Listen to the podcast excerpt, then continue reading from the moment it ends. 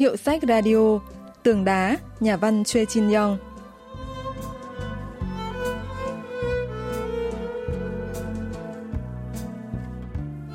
Chuyện ngắn Tường đá của nhà văn Choi Chin Yong xuất bản năm 2019, bắt đầu bằng việc nhân vật chính tôi xin thôi việc ở công ty và trở về quê. Vừa về nhà, anh gọi đặt gà rán theo số điện thoại mẹ rán ở cánh cửa tủ lạnh. Đây là đường Munchu, số 8 suyệt 10. Nói vậy tôi không biết đâu, phải mô tả đặc điểm của nhà anh ấy. Tôi bối rối nhìn quanh nhà, chỉ là một ngôi nhà mái ngói bình thường ở giữa một con ngõ nhỏ, đâu có gì để phân biệt ngoài địa chỉ. Ờ, cửa nhà màu xanh, xóm ở phía sau đường tàu, uhm, hướng đi về phía làng lớn, nhà phía trước, à, có tường rào bằng đá. Nhà tường đá à, nhưng đằng sau nhà đó còn có nhà nào nữa đâu nhỉ? Không, ở đây có nhiều nhà lắm. Riêng ngõ này có tới 5-6 căn sát nhau. Vậy nhà đó có gì hả anh? Tôi lại bối rối tiếp. Sao gọi gà lại phải kể ra là nhà mình có những thứ gì chứ nhỉ? Cổng vào màu xanh. Ở sân có cây hồng nhưng rụng lá hết rồi, nên có nhìn cũng không biết. À, nhà có cây hồng. Đối diện nhà anh là nhà có năm anh em ở phường Giang Cô đúng không? Nhà đấy thì tôi biết chứ. Vẫn ăn suốt như mọi khi đúng không ạ? Tôi sẽ đi ngay. Đúng là chưa đầy 20 phút sau, một người đàn ông tầm ngoài 60 tuổi tự mở cửa và chìa ra túi gà. Tường rào bằng đá ở đây chẳng là gì đâu. Ở dưới kia còn có nhà bằng tường đá to hơn. Lần sau cậu cứ nói là nhà có cây hồng là tôi biết ngay. Nhà phê bình văn học Chon So-young phân tích về chi tiết gọi đồ. 최진영은 인간의 관계와 거기서 비롯되는 감정에 대해서 Chu Jin Young là nhà văn luôn quan sát tinh tế về các mối quan hệ, những cảm xúc nảy sinh giữa con người với con người.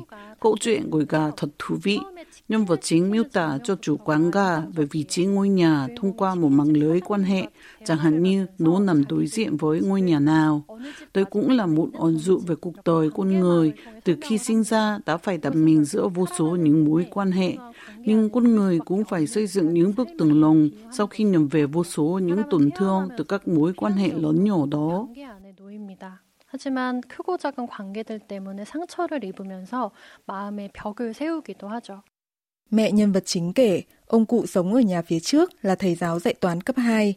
Sau khi về hưu, thầy lên rừng, xuống sông tìm đá để xếp tường rào. Công việc đó khiến ông đỡ trống trải, hụt hẫng hơn. Nhưng sau đó thì sao? Đắp xong tường rào rồi mà vẫn thấy buồn thì sao? Thì phải chịu thôi. Quan trọng là cần có thời gian thích nghi. Thứ này thứ kia lẫn vào nhau rồi sẽ trở về với tâm thế ban đầu. Tâm thế ban đầu là gì ạ? Thì giống như biển ấy, có cá voi, cá mập, cá thu đao, sứa và rong biển và các sinh vật phù du nữa. Tất cả cũng lẫn lộn với nhau đấy thôi.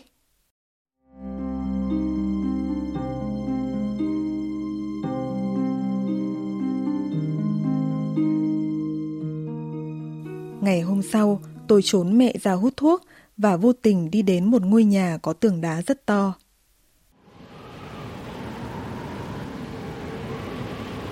Nhưng nhân vật tôi sớm phải bỏ cuộc vì gió tuyết bắt đầu thổi mạnh. Ngày hôm sau, anh đi giày thể thao, mặc áo bu rông, đội mũ lông, đeo khăn quàng và ra khỏi nhà.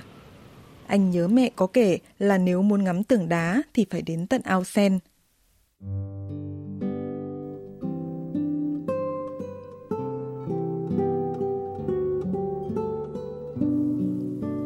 Lâu không có dịp nghĩ đến, nhưng ao sen chính là thiên đường của tôi và Trang Mi hồi nhỏ. Nhà Trang Mi gần ao sen, tên đầy đủ của cô là Trang Mi Ru. Chúng tôi thân nhau vào năm 11-12 tuổi.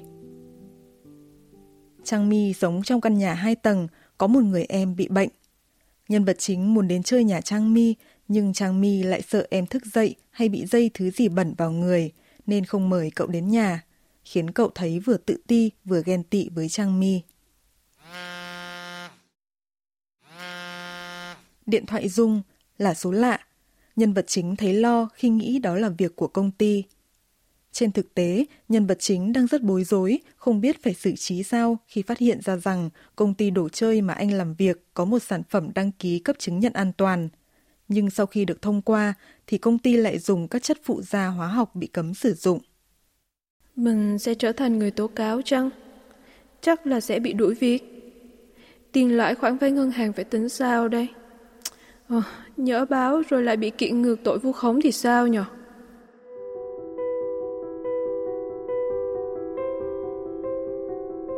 Tôi suy nghĩ nhiều đến mức cơn đau nửa đầu ngày càng nặng.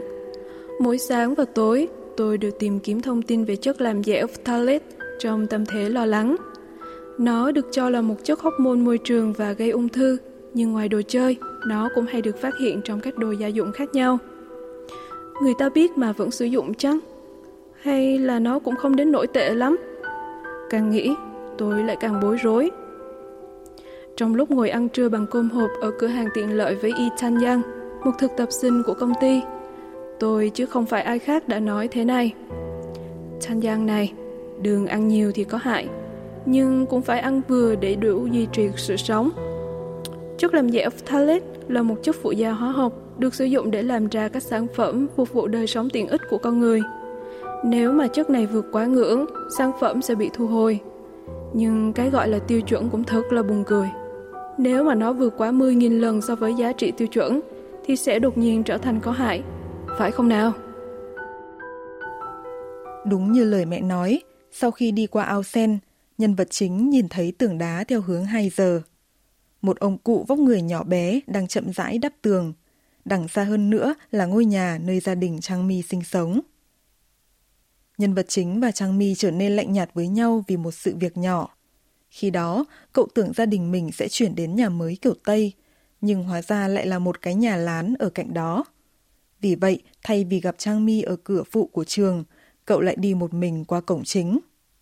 Trời tối nhưng không thấy Trang My về nhà, bố mẹ cô bé gọi điện cho cô giáo chủ nhiệm. Cô giáo lại gọi đến cả nhà nhân vật chính. Cậu nói dối là cả hai hẹn gặp nhau ở cổng chính nhưng không thấy Trang My nên quay về. Sau đó, cậu quay trở lại cổng phụ để kiểm tra. Mẹ Trang My gọi tìm cô ở sân vận động. Trang My ngủ gật, dựa vào cửa phụ và góc tường. dục mình thì thấy tôi lay khẽ. Này, dậy đi, mẹ cậu tim đấy. Nói vậy rồi tôi quay lưng, chạy về phía ngõ.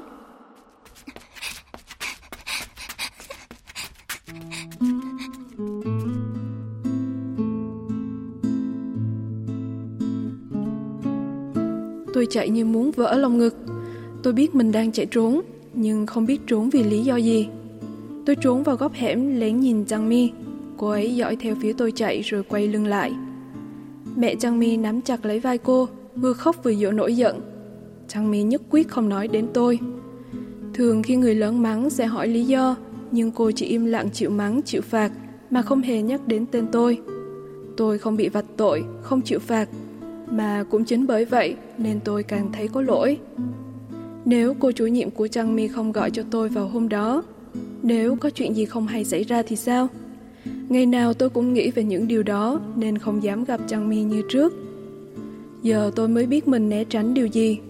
Tôi từng không thích nghĩ về lý do mình nói dối, tại sao mình xấu hổ và tại sao lại trốn tránh. Tôi cũng không nghĩ về nó trong một thời gian dài. Những việc giống nhau càng lặp lại nhiều lần thì tôi lại càng cố quên đi. Cuối cùng, tôi trở thành một người lớn chấp nhận và chia sẻ những thói xấu. Tôi biết việc đó là sai, nhưng lúc nào cũng tự nhủ. Không sao đâu, chắc vẫn ổn. Tôi tự thỏa mãn và làm quen với sự dối trá.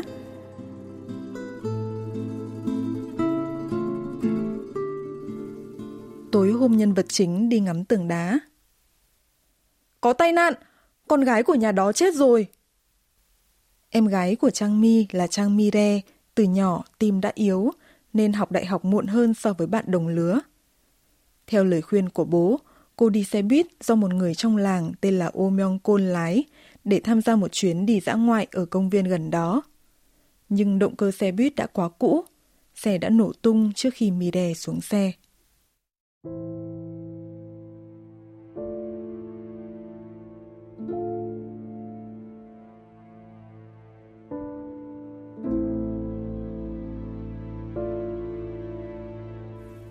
trong làng cố gắng an ủi bố mẹ Trang Mi. Họ nói cả những lời không nên nói. Dù sao thì nhà anh chị vẫn còn một đứa đó thôi. Nhà cô ô còn chồng chết. Con thì nhiều, nhưng chồng thì chỉ có một thôi mà. Mire từ nhỏ nó cũng suýt chết vài lần. Cứ nghĩ là cháu nó sống lâu hơn so với mệnh thì sẽ thấy đỡ đau lòng hơn. Bố mẹ lo cho sức khỏe của Trang Mire nên có đóng một số khoản bảo hiểm. Có người còn nói những lời an ủi xen lẫn mỉa mai, cuối cùng thành đánh nhau to. Sau chuyện đó, bố mẹ Trang Mi không ra khỏi nhà nữa. Vào lúc mùa đông đến độ lạnh nhất, họ bắt đầu gom đá đắp tường trong im lặng, mặc kệ những lời tham gia góp ý của người qua kể lại. Bang Min Ho, giáo sư khoa ngữ văn trường Đại học Seoul, phân tích về lý do bố mẹ Trang Mi đắp tường đá.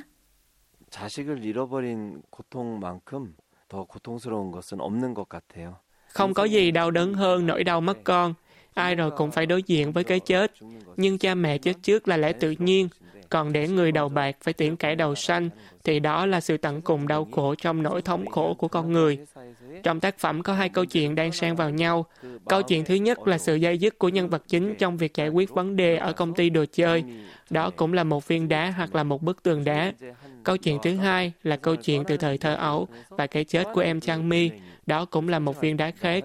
Qua những câu chuyện này, tác giả muốn ẩn dụ rằng con người đang sống trên đời với những nỗi niềm riêng và phải gánh trên mình muôn hình vạn vật của những nỗi đau. 인생을 살아간다는 것을 말하고자 하지 않았던가라고 생각이 됩니다.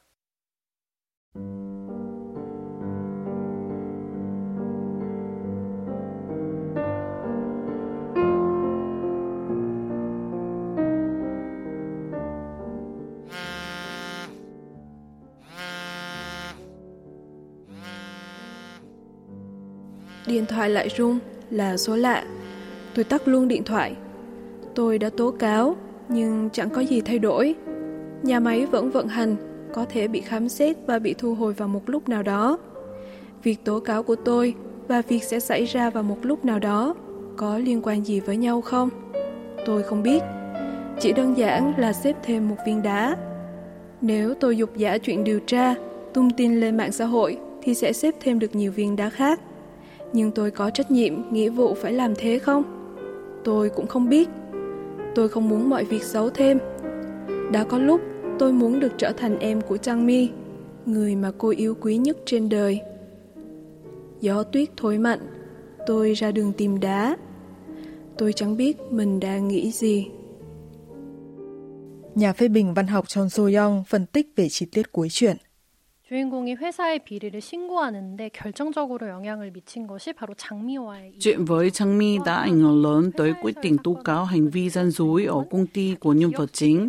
Mặt khác, sau sự việc ở công ty, nhân vật chính mới có thời gian nhìn lại chuyện quá khứ, dũng cảm đối mặt với cảm giác ăn năn hối lỗi với Trang Mi.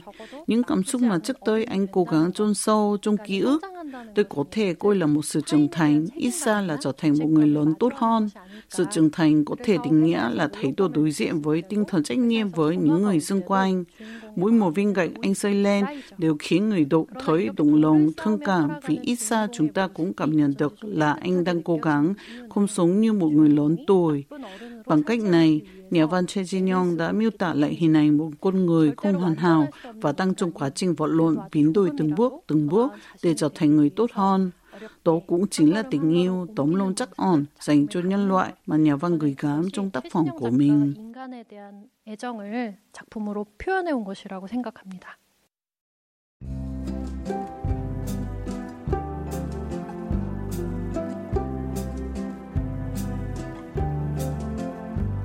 Các bạn vừa tìm hiểu chuyện ngắn Tường đá của nhà văn Choi Jin Young.